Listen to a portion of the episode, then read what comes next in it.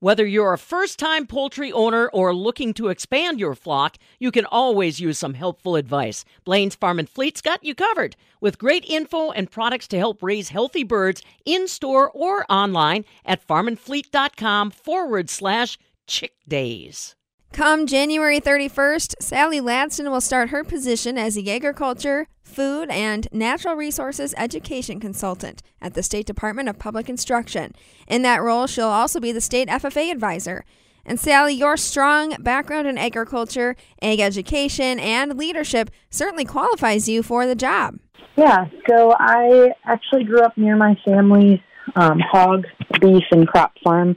My dad worked for my grandpa farming the land, and um, I like to say that once you're born into agriculture, it's kind of hard to take it away from you. so it's kind of like a bug that once you get it, you can't get rid of it because I have kind of fallen in love.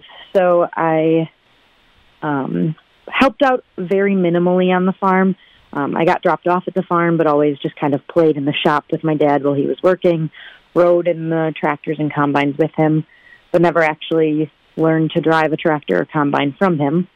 Um, and when I started agricultural education in eighth grade, I decided to start an SAE project. And initially, my SAE project was researching berries because I thought that I would be interested in plants. And then um, quickly shifted gears because I got to sit at the fair for a few days with some of my friends and realized this fair thing is kind of fun. I should maybe look into this. so decided to start raising pigs instead, which was a total shift in gears. Um, like I said, my dad had been working with pigs for a long time, but had actually sold the pigs several years prior, and so decided that that was the venture to start.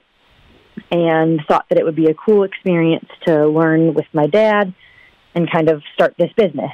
And then um, actually, my eighth grade year, my dad was diagnosed with cancer and ended up passing away my freshman year. So it became more of a learning experience rather than learning by doing with him. I got to learn vicariously through him as he was giving me directions at first. And then once he had passed, it was very much trial by fire. And if you talk to my sister and I, we'll give you lots of fun stories of learning opportunities that we had from raising pigs on our own and not knowing a whole lot about what we were doing at first. So, great learning experience. But in the passing of my dad, we actually had several neighbor um, agriculturists help with harvesting crops that year and keeping things going while he was sick. And I think that just really showed me the power that the agriculture community has. And again, agriculture is one of those bugs. Once you've got it, you can't get rid of it. And once you experience that power in that community, really quick to see that that's a community you want to be a part of and stay a part of. And so I kind of attribute that to my desire to stay in agriculture and obviously continued throughout high school with agricultural education, FFA, went on to be a state FFA officer and decided to pursue a career as an agriculture education teacher. Now at Sauk Prairie, I've been fortunate to be able to teach both agriculture and biology, which has been a really unique experience bringing the agriculture classroom into the biology room and vice versa, getting kids to realize um, just last week, you know, when you learn about photosynthesis in biology, it's the exact same process as when we talk about it in our agriculture class.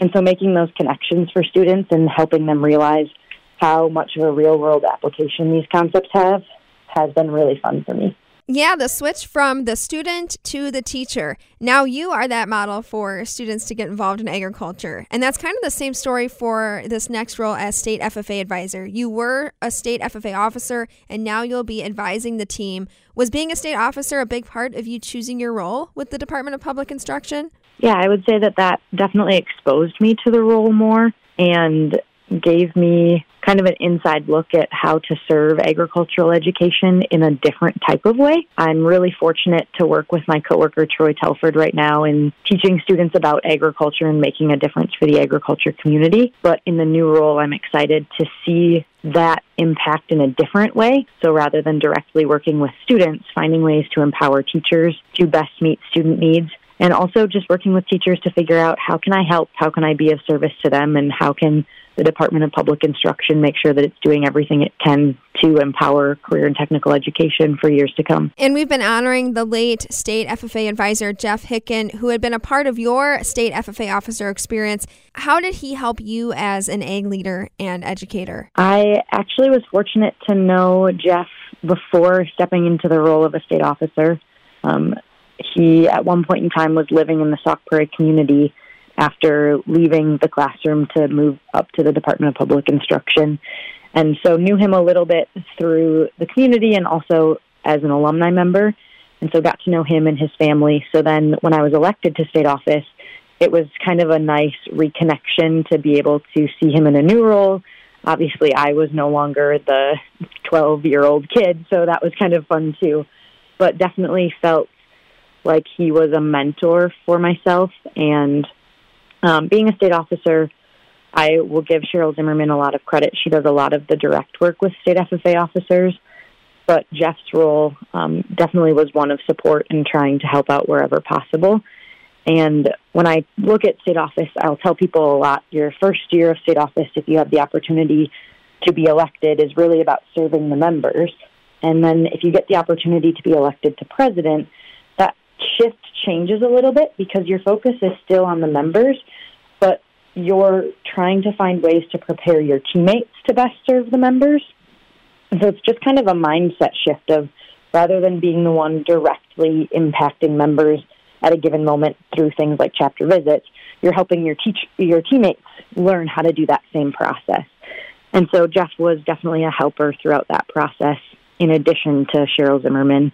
Um, and my state president year, we had some unique circumstances occur, and Jeff really stepped up as a supporter for me in my life and was in contact with me pretty frequently, and so definitely became someone that I felt like I could lean on and go to for some advice.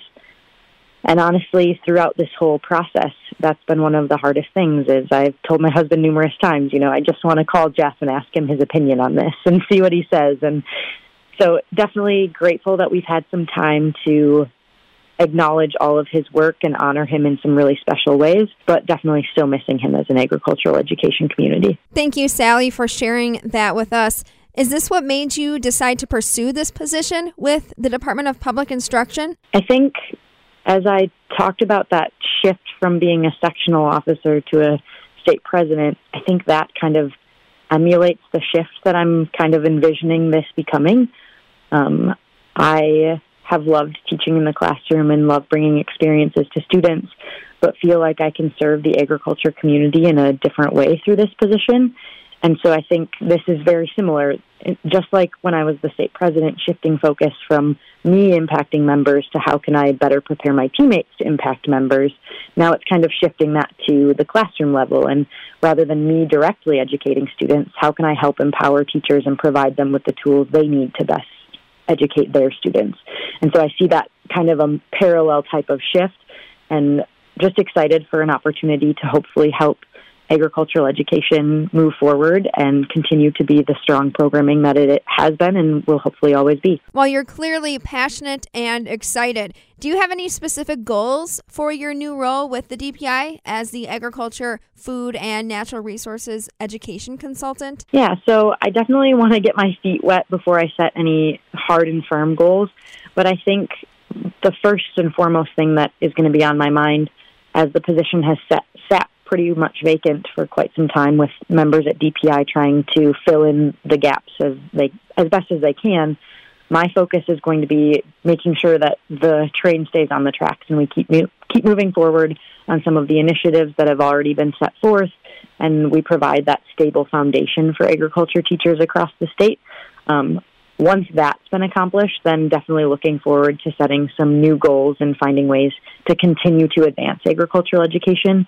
But I think, again, with this kind of lapse in time, it's important to just make sure that we've got that strong foundation before we start trying to build anything new. Yeah, especially as the pandemic kind of derailed everything. But we'll, we're excited to touch base with you as you get going in that position. And before we say goodbye, Sally, how is your last semester going at Sauk Prairie High School? Yeah, our students just got back from National FFA Convention, which was a really great experience, not only for them, but also for us as teachers. Having that year of break from National Convention was really foreign for us, and it was so nice to be back in person to see the sea of blue and get students that opportunity back. And it's definitely, from what I'm seeing, made a difference in students' interest in FFA and agricultural education programming because it's kind of reignited that fire as much as the virtual opportunities and some of the unique types of roles the national and state FFA has been able to play for students, there's just something unique about being amidst